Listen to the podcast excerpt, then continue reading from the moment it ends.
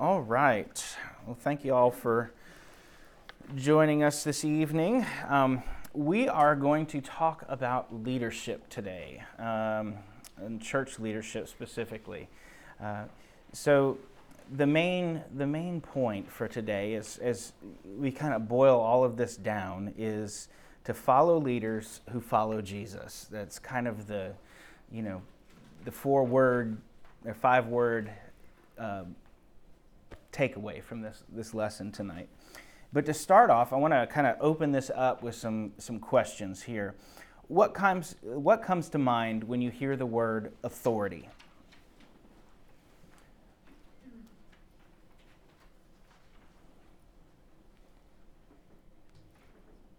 Somebody who's in charge. Somebody who's in charge, okay?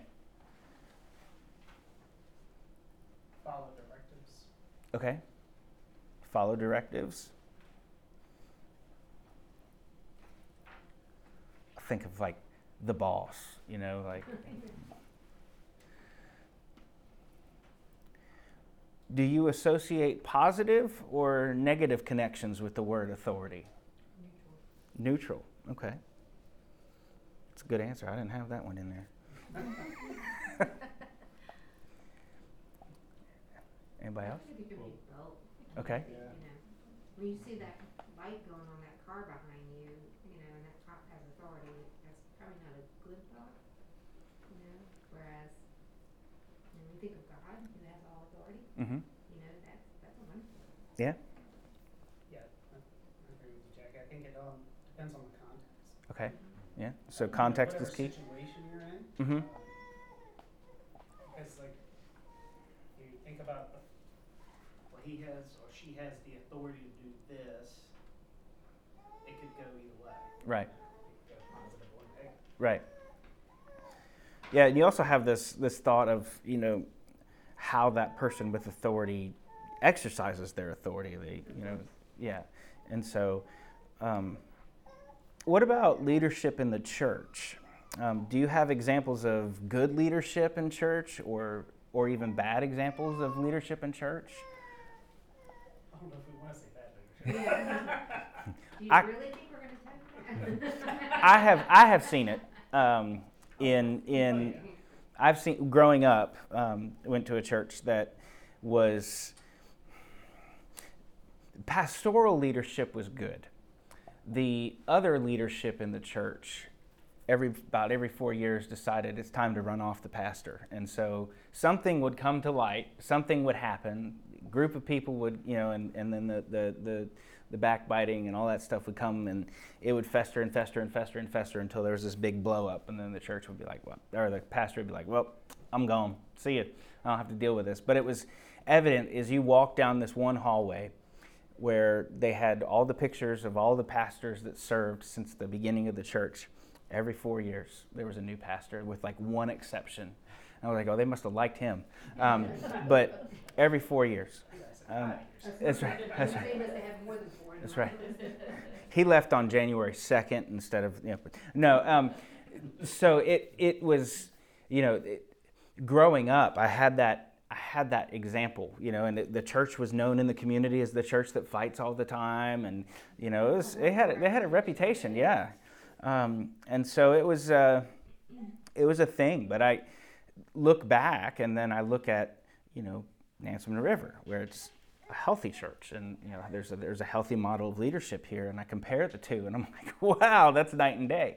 Um, and so it, just is, uh, you know, there, there are certainly, I think we probably have all, whether in the in church or in secular secular world jobs or whatever, we've we've experienced good leadership and good and bad leadership in, in certain areas, right? We've all had a great boss. We've all had a boss, and yeah, can't wait to move out to the next job, right? Um, and so um, we're gonna we're gonna talk about specifically church leadership and authority uh, tonight. Um, but that's just some things to think about as we walk through this, um, and and maybe it'll help us kind of open our eyes a little bit to see um, what God intended for us to have um, when He um, laid out leadership. Um, so God is the great authority and gives clear directions for leadership. And so we see in Exodus 20 12, it says, Honor your father and mother, that your days may be long in the land that the Lord your God is giving you. So there's a, there's a clear directive there to um, you know, submit to your parents. Uh, Romans 13, 1 through 7, let every person be subject to the governing authorities, for there is no authority except from God, and those that exist have been instituted by God. Therefore, whoever resists the authorities resists what God has appointed, and those who resist will incur judgment. For rulers are not a terror to good conduct, but to bad. Would you have no fear of the one who is in authority? Then do what is good, and you will receive his approval, for he is God's servant for your good. But if you do wrong, be afraid, for he does not bear the sword in vain. For he is the servant of God, an avenger who carries out God's wrath on the wrongdoer. Therefore, one must be in subjection, not only to avoid God's wrath, but also for the sake of conscience. For because of this, you also pay taxes, for the authorities are ministers of God, attending to this very thing. Pay to all what is owed to them, taxes to whom taxes are owed, revenue, revenue to whom revenue is owed, respect to whom respect is owed honor to whom honor is owed. So that kind of covers a, a, multitude of, of authority figures um, in, our, in our lives, and I think that spans the test of time in regards to um, you know, a, a certain authorities that are placed. But it, it, does, it is clear that God has appointed these things. He has appointed governments, He's appointed um, these structures um, for, um, for us to, to you know, be subject to. However, we also know that sin taints leadership and authority like everything else. So sin, sin has tainted everything in this broken world. And so, because of that, um, leadership, you know, the system becomes corrupt. I think we don't really need to go into that, but I think we can all see an example of that. Um, those in authority abuse that authority for their own gain. So they're in it for themselves rather than, you know, who they work for or who they're, who they're reporting to. And then those under authority often don't trust it, uh, which causes them to resist it. So if there's this breakdown of, of trust, there's this breakdown of respect, there's this breakdown of honor. And so um, you have people taking advantage of other people, you have those people resisting. It's just a, a, a cycle, right? And so it, it, it, causes this, this friction um, in, in um, in the, in the authority relationship. So God's design for godly leadership, um, as in the words of King David, come from 2 Samuel 23, verses 3 and 4. It says, The God of Israel has spoken. The rock of Israel has said to me, When one rules justly over men, ruling in the fear of God, he, dr- he dawns on them like the morning light, like the sun shining forth on a cloudless morning, like rain that make grass to sprout from the earth. That kind of sounds like a nice picture, right? It's kind of this peaceful, calm, you know, um, very nice relationship. Um, there's also leadership in the church. So the Lord has designed the local church to operate in a way that promotes humility, service, and accountability. So as we've been going through the last several weeks, we've kind of seen that the church promotes these sorts of things, right? So we, we hold each other accountable. We serve with humility. Um, we, we serve together. We minister together. Um, there's all benefits of the church. Ephesians 5:23 says for the husband is the head of the wife even as Christ is the head of the church his body and is himself its savior. So Christ is the head of the body um, and is himself its savior. So Jesus is the example that we are to follow when it comes to leadership. Um, and so Jesus is the Savior and Lord who is building his church, as we see in Matthew 16, 18. And that we talked about that before as well. On this rock I will build my church. You know, that's the, the keys of the kingdom, right? Ephesians 1, 22 through 23. And he put all things under his feet and gave him his head over all things to the church, which is his body, the fullness of him who fills all in all. Hebrews 3, 1. Therefore, holy brothers, you who share in a heavenly calling, consider Jesus the apostle and high priest of our confession. Jesus serves as the chief shepherd and overseer of our souls. We see this, this analogy in 1 Peter 2 25 um, and 5, uh, 1, 1 Peter 5 4. For you were straying like sheep, but have now returned to the shepherd and overseer of your souls. And when the chief shepherd appears, you will receive the unfading crown of glory. And then again in John 10 14 through 28. Um, for the sake of time, I'm not going to read all of this, but it's, it's basically talking about the sheep hear the sound of the shepherd's voice, right? That Jesus is going to this, this analogy that the sheep hear my, you know, know the shepherd's voice. The sheep, my sheep know my voice.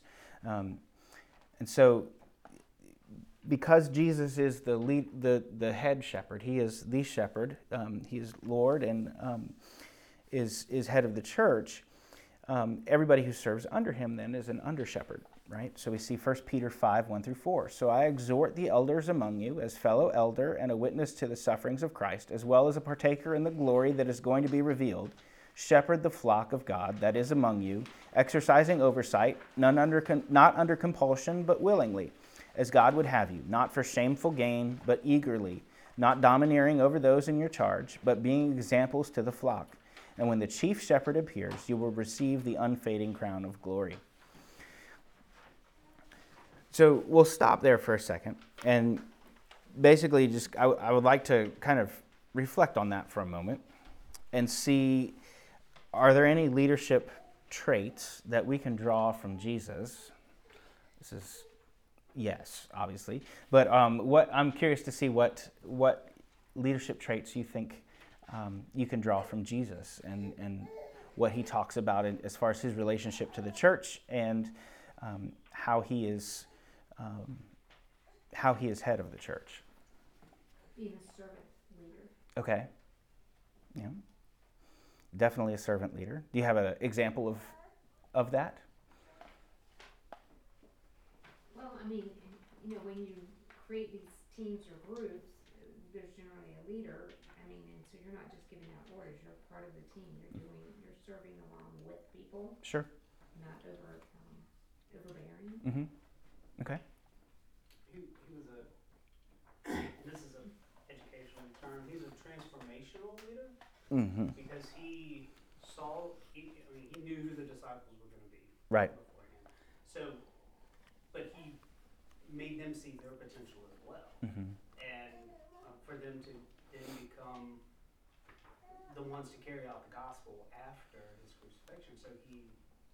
equipped them because he saw the leadership abilities in them Mhm. to go out and continue the, the ministry. Sure. Yeah. Jesus also said, um, come unto me, all you that labor and are heavy laden, and I will give you rest. Mhm. Take my yoke upon you and learn of me, because I am meek and lowly of heart. Mm-hmm. He knew the failings. That the more you learn about him, the more you, you want to follow him. Mm-hmm. So leaders want to point things of the congregation or whatever to Jesus Mm-hmm. and learn of him because of all the demands that the Jewish those those rituals made. When we were in Israel, one of the leaders said, "It's really hard to be a Jew Mm. because there's little detailed things that they have to they have to abide by, Mm. and the people just couldn't do it." Right. Jesus was meek and lowly and wanted people to follow him and learn more about him. Yeah. him. Okay. Any other leadership principles from from Jesus? Uh, Jesus also had concern for all the people, Right. contrary to the Jewish leaders of the time, uh, you know, and so he was even maybe more concerned about those that were downtrodden and, and so. Mm-hmm. Yeah. Jesus was definitely a big picture leader. I mean, of course, he's omniscient, but um, but he definitely was was able to see through um, the hearts of people and you know to get to the core of who they were as people um, and start breaking down some of those barriers. A lot of times with just a simple question. Um, and oftentimes, good leaders can do that as well. They can, uh, not to the extent that Jesus did, obviously, but they can, you know, talk with somebody and figure out, okay, you know, I can ask a certain question to get this person to think, um, which will then enable them to be motivated to do what I want this person to do. So, one of the things that we've been talking about in, um, in my schoolwork was one of the first classes was um, what is leadership? Define leadership. And so it was kind of a working definition as we went through the week and we're talking about different things. But leadership, as we kind of boiled it down, um, but we said leadership is motivating a person or group of people to accomplish a mutually agreed upon goal.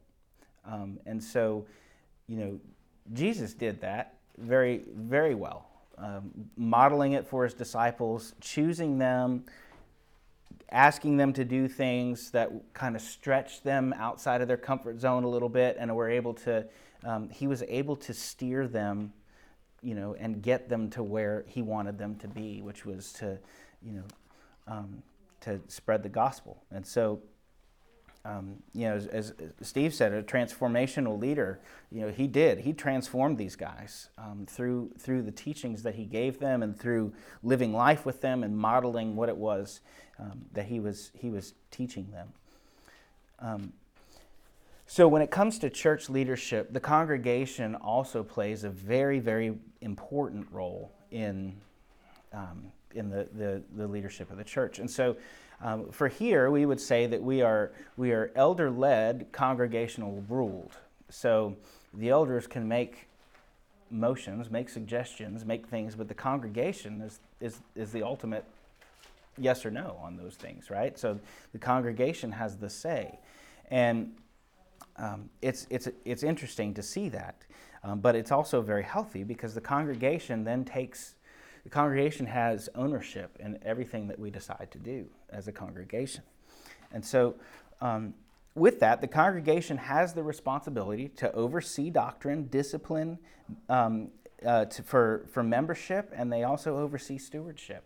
And so, because of that, you know, because of how we're structured and things that we report to the church, the congregation has a responsibility to oversee these things through, um, through their voice, through their votes. Um, and that's, um, that's kind of how, how we're governed here. Um, Galatians 1 through 10, sorry, Galatians 1, 1 through 10 says, Paul, an apostle, not from men nor through men, but through Jesus Christ and God the Father, who raised him from the dead, and all the brothers who are with me, the churches of Galatia, grace to you and peace from God our Father, the Lord Jesus Christ who gave himself for our sins to deliver us from the present evil age according to the will of our God and Father to whom the glory and forever to whom be the glory forever and ever. Amen. I am I am astonished that you are so quickly deserting him who called you in the grace of Christ and are returning to a different gospel. Not that there is another one but that there are some who trouble you and want to distort the gospel of Christ but even if we or an angel of heaven should preach to you a gospel contrary to the one that we preach to you, let him be accursed. As we have said before, so now I say again if anyone is preaching to you a gospel contrary to the one you received, let him be accursed. For am I now seeking the approval of man or of God? Or am I trying to please man? If I were still trying to please man, I would not be a servant of Christ. So we see a very very strict rebuke here from Paul, um, saying, "Look, don't follow this nonsense that other people are coming and preaching. Like, stick to the gospel. That's what's important. Um, you have a responsibility to guard that um, as a church." We also see in Romans 3:1, "O foolish Galatians, who has bewitched you? It was before your eyes that Jesus Christ was publicly portrayed as crucified." Again, he's saying, calling them out on the carpet here, going, "What are you? What are you preaching?" In uh, 3 John 8, therefore we ought to support people like these that we may be fellow workers for the truth. So people that are preaching the truth, people that are preaching the gospel. 2 John 10 through 11. If anyone comes to you and does not bring this teaching, do not receive him into your house or give him any greeting, for whoever greets him takes part in his wicked works. And we also see Matthew 18, 15 through 17. If your brother sins against you, go and tell him his fault between you and him alone. If he listens to you, you have gained your brother. But if he does not listen, take one or two others along with you, that every charge may be established by the, the evidence of two or three witnesses. If he refuses to listen to them, tell it to the church. And if he refuses to listen even to the church, let him be to you as a Gentile and a tax collector. So again, we see the church, you know, um, very actively engaged in discipline, um, and we've we've talked about that. Um, and so, you know, the church, the congregation, the, the body of believers has a very important role in the leadership of the church. We also have 1 Corinthians 5 1 through 3. Um, it is actually reported that there is sexual immorality among you, and of a kind that is not tolerated even among pagans, for a man has his father's wife. And you are arrogant. Ought you not rather to mourn? Let him who has done this be removed from among you. For though absent in body, I am present in the Spirit, and as if present, I have already pronounced judgment on the one who did such a thing.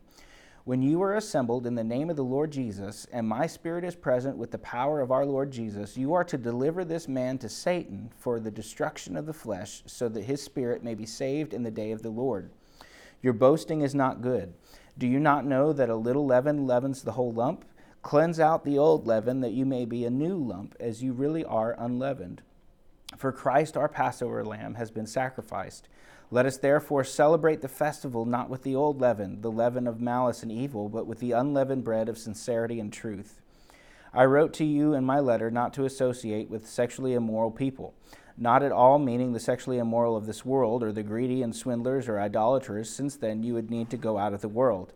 But now I am writing to you not to associate with anyone who bears the name of a brother if he is guilty of sexual immorality or greed, or is an idolater, reviler, drunkard, or swindler, not even to eat with such a one.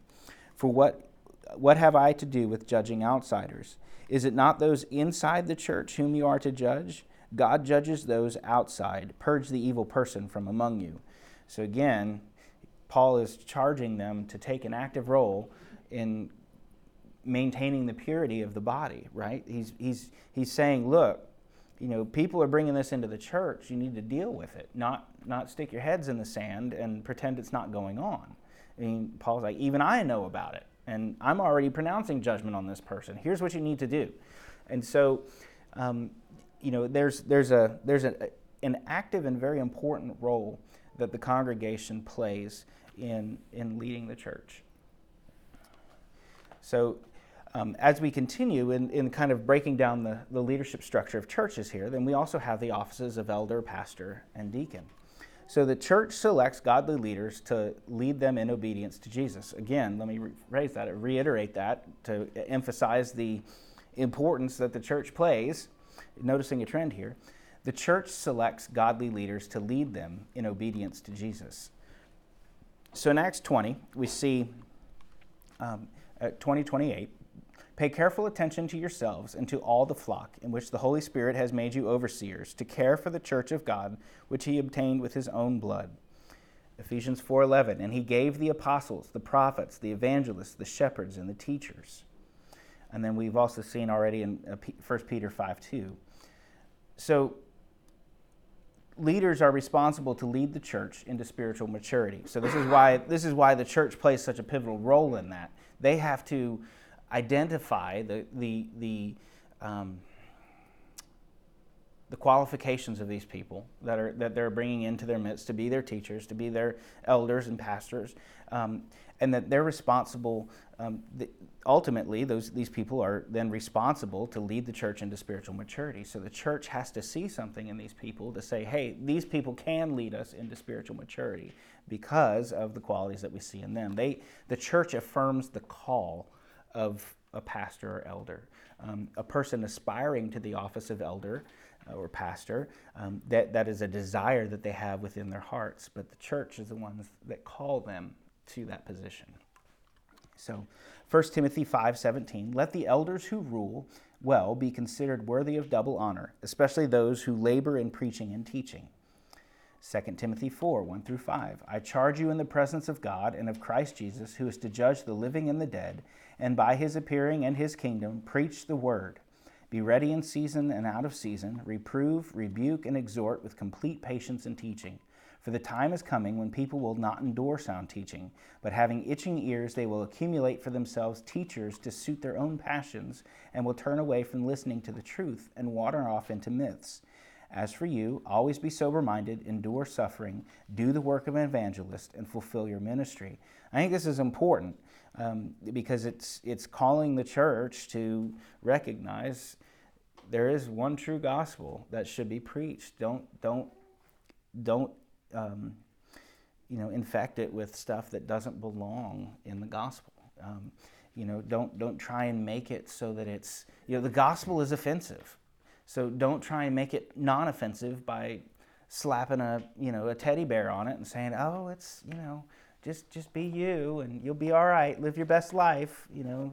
Um, it, those types of things, like the the health, wealth, and you know prosperity gospel is is is great for leading people away because they, they get into this, yes, I want to be blessed. I want the Lord to bless me. Well, we all do, but that doesn't mean that, you know, if we pay $10 to, you know, buy this book, that he's going to return the, turn the blessing tenfold. You know, it's, um, it's, you got to be careful. We got to listen and um, run everything that's said and taught through the scripture because God has spoken on the, on the subject.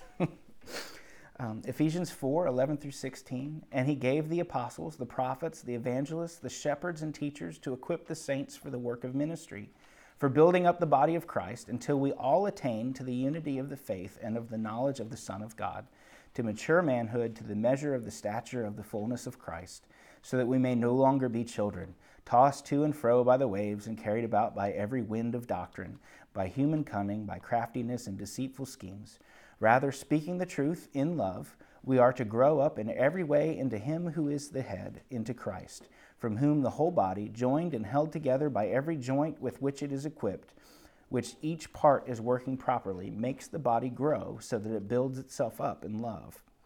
So there's this relationship that goes on, right? You're preaching truth, people are growing, the church is growing um, in knowledge and stature, um, and growing in Christ and maturing together as long as truth is being taught.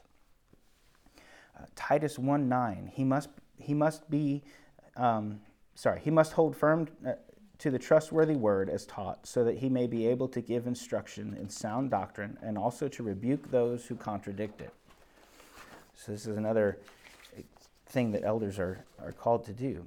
The Holy Spirit gifts and appoints elders to oversee and care for the church on the Father's behalf. So we see this in 1 Corinthians 12, 8 through 11. For to one is given through the, the, Spirit the utterance of wisdom, and to another the utterance of knowledge, according to the same Spirit, to another faith by the same Spirit, to another gifts of healing by the one Spirit, to another the working of miracles, to another prophecy, to another the ability to distinguish between spirits, to another various kinds of tongues, to another the interpretation of tongues. All these are empowered by one and the same Spirit, who apportions to each one individually as he wills. So the Spirit gifts each of us differently. Some he calls to be pastors, some he calls to be evangelists, some teachers, some servants. You know, he, he gifts and empowers people in different ways so that the church can operate together as one body. So um, we'll stop here real quick and just say, uh, in the, any or I'll ask the question: any any thoughts that immediately stick stick out as far as um, either the church's responsibility to call qualified people to these offices, or the church's responsibility overall in um, you know the, the, the doctrine and, and truth that is taught in their church. If not, I'll keep going. But we have a lot of scripture tonight. Quite a bit. But um, so we can't say that the Bible is, is silent on leadership. Um, there's plenty of plenty of text to read through. Um, so the church does affirm the qualities of pastors and elders, right? So they, they affirm the call on this person's life. And we see that in uh, 1 Timothy 2 11 through 3 7. And it says, let a woman learn quietly with all submissiveness. I do not permit a woman to teach or to exercise authority over a man. Rather, she is to remain quiet. For Adam was formed first, then Eve, and Adam was not deceived, but the woman was deceived and became a transgressor. Yet she will be saved through childbearing uh, if they continue in faith and love and holiness with self control. The saying is trustworthy. If anyone aspires to the office of overseer, he desires a noble task. Therefore, an overseer must be above reproach, the husband of one wife, sober minded, self controlled, respectable, hospitable, able to teach, not a drunkard, not violent, but gentle, not quarrelsome, not a lover of money. He must manage his own household well, with all dignity, keeping his children submissive. For if someone does not know how to manage his own household, how will he care for God's church? He must not be a recent convert, or he may become puffed up with conceit and fall into the condemnation of the devil. Moreover, he must be well thought of by outsiders, so that he may not fall into disgrace, into a snare of the devil. Quite a lofty list of qualifications, right? Um, so um, there's a there's quite a bit there. Um, we also see for, uh, in Titus 1 5 through 9 this is why I left you in Crete, so that you might put what remained into order and appoint elders in every town as I directed you. If anyone is above reproach, the husband of one wife, and his children are believers and not open to the charge of debauchery or insubordination. For an overseer, as God's steward, must be above reproach. He must not be arrogant or quick tempered or a drunkard or violent or greedy for gain, but hospitable, a lover of good, self controlled, upright, holy, and disciplined. He must hold firm to the trustworthy word as taught, so that he may be able to give instruction in sound doctrines and also to rebuke those who contradict it. So, again, um, a lofty list and a, a, a kind of a, a, charge as well. Hebrews 13 7. Remember your leaders, those who spoke to you the word of God. Consider the outcome of their way of life and imitate their faith. 1 Peter 5, 1 through 5. So I exhort the elders among you as fellow elder and as a witness of the sufferings of Christ, as well as a partaker in the glory that is going to be revealed. Shepherd the flock of God that is among you, exercising oversight, not under compulsion, but willingly as God would have you, not for shameful gain, but eagerly, not domineering over those in your charge, but being examples of the flock. And when the chief shepherd appears, you will receive the unfading crown of glory. Likewise, you who are younger, be subject to the elders. Clothe yourselves, all of you, with humility toward one another, for God opposes the proud, but gives grace to the humble. so, again, you see here that um, there's a there's a call here, but there's also some strict guidelines for leadership as well. So, not to exercise authority over people in a domineering way, um, not to abuse that authority, but to serve out of humility um, to, to eagerly serve, but not for, not for your own gain, but for the benefit of others. Um, there's also a call for plurality in when it calls to elders. Um, and the reason for this is that so um, one person doesn't run the roost, as, as they say, um, rule the roost, as they say, in, in unchecked. Um, so in, in unhealthy um, church leadership structures, you'll see that there may be one pastor who ha- rules with an iron fist and nobody challenges him. Um, that's not a biblical model. Like, the, who, who holds him accountable? Right? I've heard a pastor stand up one time and say, I'm accountable only to God. Uh, and the church that called you to pastor, right? And so, um, pretty sure they could probably vote you out if they wanted to. Um, so there's, there's certain things that are in place, and it's beneficial to have more than one so that these, these types of things don't get out of hand. They, they, can, they can be nipped in the bud early. Um, because, after all, elders, um, pastors, we're still people. We're still fallen. We're not perfect, right? We're still um, broken people in need of God's grace. And so, um, you know, there's a, there's, a, there's a healthy balance there. Um, Acts 11:30 says, "And they did so, sending it to the elders, plural, by the hand of Barnabas and Saul." Acts 14:23, "And when they had appointed the elders, again plural, for them in every church with prayer and fasting, they committed them to join uh, to, to the Lord in whom they had believed." Acts 15:22, "Then it seemed good to the apostles and the elders with the whole church to choose men from among them and to send them to Antioch with Paul and Barnabas. They sent Judas, called Barsabbas, and Silas, leading men among the brothers. Again in Acts 20 17. Now from Miletus he sent to Ephesus and called the elders of the church to come to him. 1 Timothy 4:14 Do not neglect the gift you have which was given to you by prophecy when the council of elders laid their hands on you. 1 Timothy 5:17 Let the elders who rule well be considered worthy of double honor, especially those who labor in preaching and teaching. Titus 1:5 This is why I left you in Crete, so that you might put what remained into order and appoint elders in every town as I directed you. So, a plurality of elders guards the church and any single elder from having unchecked authority, um, which is something that I experienced when I first came here. Sat in and I, I was like, okay, plurality of elders. Okay, so that means there's there's more than one.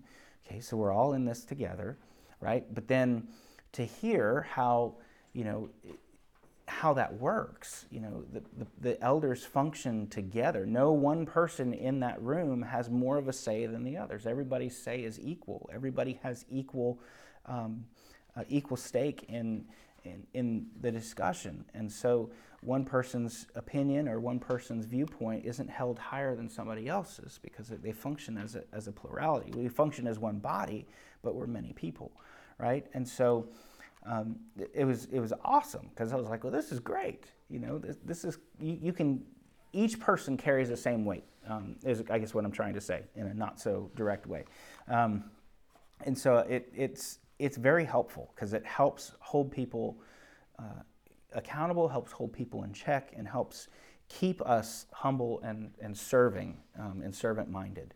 Um, There also needs to be a healthy relationship between the congregation and their leadership. So 1 Thessalonians uh, 2 7 through 12. But we were gentle among you, like a nursing mother, taking care of her own children, so being affectionately desirous of you, we were ready to share with you not only the gospel of God, but also our own selves, because you had become very dear to us. For you remember, brothers, our labor and toil. We worked night and day, that we might not be a burden to any of you, while we proclaimed to you the gospel of God. You are witnesses, and God also, how holy and righteous and blameless was our conduct toward you believers. For you now, for you now know, like a father with his children, we exhorted each one of you and encouraged you and charged you to walk in a manner worthy of God, who calls you into his own kingdom and glory. we see Hebrews 13, 17, obey your leaders and submit to them, for they are keeping watch over your souls as those who will have to give an account. So, um, there's a charge to, to pastors here. There's a there's a warning here, right? So elders and, and they they they are they will have to give an account for the work that they do here, for how they steward the gospel, how they steward the church, how they um, how they love on the church. So there's a charge to pastors in 1 Timothy 4:16. Keep a close watch on yourself and on the teaching. Persist in this, for by doing so you will save both yourselves and your hearers there's also a, a, judgment that is coming for elders, right? Um, not necessarily a, in, in a bad way, but there will be an, a, a, giving of an account, right? And so Matthew 16, 27, for the Son of Man is going to come with his angels in the glory of his Father, and then he will repay each person according to what he has done. Romans 14, 12. So then each of us will give an account of himself to God. James 3, 1, Not many of you should become teachers, my brothers, for you know that we who teach will be judged with greater strictness. So there's a there, there is a a, a um, ultimate review board that is coming for, for those who teach, right? um, then there's the promise of God. After all, pastors are elders. Uh, pastors and elders are sheep too, right? So we, we are sheep. Um, so Jeremiah 23 1 Woe to the shepherds who destroy and scatter the sheep of my pasture, declares the Lord. Um, in Ezekiel 34 1 through 31, there's also a reference for shepherds here as well. Um, there's, it's this, this kind of comes up a lot in Scripture, this, this idea of shepherding the sheep, right? John 10 1 through 30, we, we see Jesus as the good shepherd. He and the Father are one. The, the, his, the sheep that are within his hand, will, nobody will be able to snatch them out of his hand, right? Um, and we've already, we've already addressed 1 Peter 5. It's come up a few times in this chapter. Um, and so the mission of the pastors then um, is, is simply this. Um, 2 Corinthians 11, 2 and 3. For I feel a divine jealousy for you, since I betrothed you to one husband, to present you as a pure virgin to Christ. But I am afraid that as the serpent deceived Eve by his cunning, your thoughts will be led astray from a sincere and pure devotion to Christ. So that the mission of the elder is to keep people pure in their in their devotion to Christ. 1 Peter 5 8, be sober minded, be watchful. Your adversary, the devil, prowls around like a roaring lion seeking someone to devour. Again, we have to guard. then there's also a joy in ministry, right? So while ministry carries a heavy weight and a heavy, um, a heavy burden with it, there's also joy that we see. Um, so we see in Thessalonians, for what is our hope or joy or crown of boasting before our Lord Jesus at his coming? Is it not you? For you are our glory and joy. um, 3 John 4, I have no greater joy than to hear that my children are walking in the truth. Philippians 1, 3 through 5, I thank my God in all my remembrance of you always in every prayer of mine, for you all making my prayer with joy because of your partnership in the gospel from the first day until now. 1 Thessalonians 1 2 3. We give thanks to God always for you, constantly mentioning you in our prayers, remembering before our God and Father your work of faith and labor of love and steadfastness of hope in our Lord Jesus Christ. Again in 2 Thessalonians 1 3 through 4. We ought always to give thanks to God for you, brothers, as is right, because of your faith is growing abundantly and the love of every one of you one for another is increasing. Therefore, we ourselves boast about you in the churches of God for your steadfastness and faith in all your persecutions and all the afflictions that you are enduring. In 2 John 4, I rejoiced greatly to find some of your children walking in the truth, just as we are commanded by the Father. So there's a, a clear expression of joy that you get from, from seeing the church grow, from seeing people walking in their faith, growing in their faith, growing in their devotion to Christ, and carrying out the ministry. There's also another another level or another category here that, um, depending on the church that you're in um, and how they have structured themselves, um, can look several different ways. Um, for the sake of time, we are not going to go into all of that tonight. That will probably be something that you go through with Pastor Ryan in his doctrine of the church. But let's just say for now, there are deacons in the church, right? How we operate here, deacons are servants of the church, they're ministry leaders right? So they lead specific ministries, they lead teams to carry out the work of specific ministries within the church, um, and they serve they serve the church. So deacons are servants, Philippians 1 1. Paul and Timothy, servants of Christ Jesus, to all the saints in Christ who are at Philippi with the overseers and deacons. Um, we see again, like in Acts 6 1 through 7, where we see deacons come about. A complaint rose about the widows being neglected, so the apostles charged them to select men from among them to care for them and to serve them. Because the apostles were like, we need to be about the teaching and preaching of the word, to giving ourselves to prayer and teaching. And so we need people that are going to be able to handle these things to serve the church. And so they, they gave an instruction for them to take care of that. So, all service of the Lord Jesus is spiritual work, right? So, anything you do for the Lord Jesus is spiritual work. Um, whether it comes in the form of words, as in you know what, what the elders would do in preaching and teaching, or in works, which is what the deacons do in serving. Um, it's all spiritual work. And they're both necessary um, for the church to be fruitful. the role of deacons, and we'll, we'll end here, is the deacons likewise must be dignified, not double tongued, not addicted to much wine, not greedy for dishonest gain. They must hold the mystery of the faith with a clear conscience. And let them also be tested first, and let them serve as deacons if they prove themselves blameless. Their wives likewise must be dignified, not slanderers, but sober minded, faithful in all things. Let deacons each be the husband of one wife, managing their children for their own households well. For those who serve well as deacons gain a good standing for themselves and also great confidence in the faith that is in Christ Jesus. Then in Acts 6 3, therefore, brothers, pick out from among you seven men of good repute, full of the Spirit and of wisdom, whom we will appoint to this duty.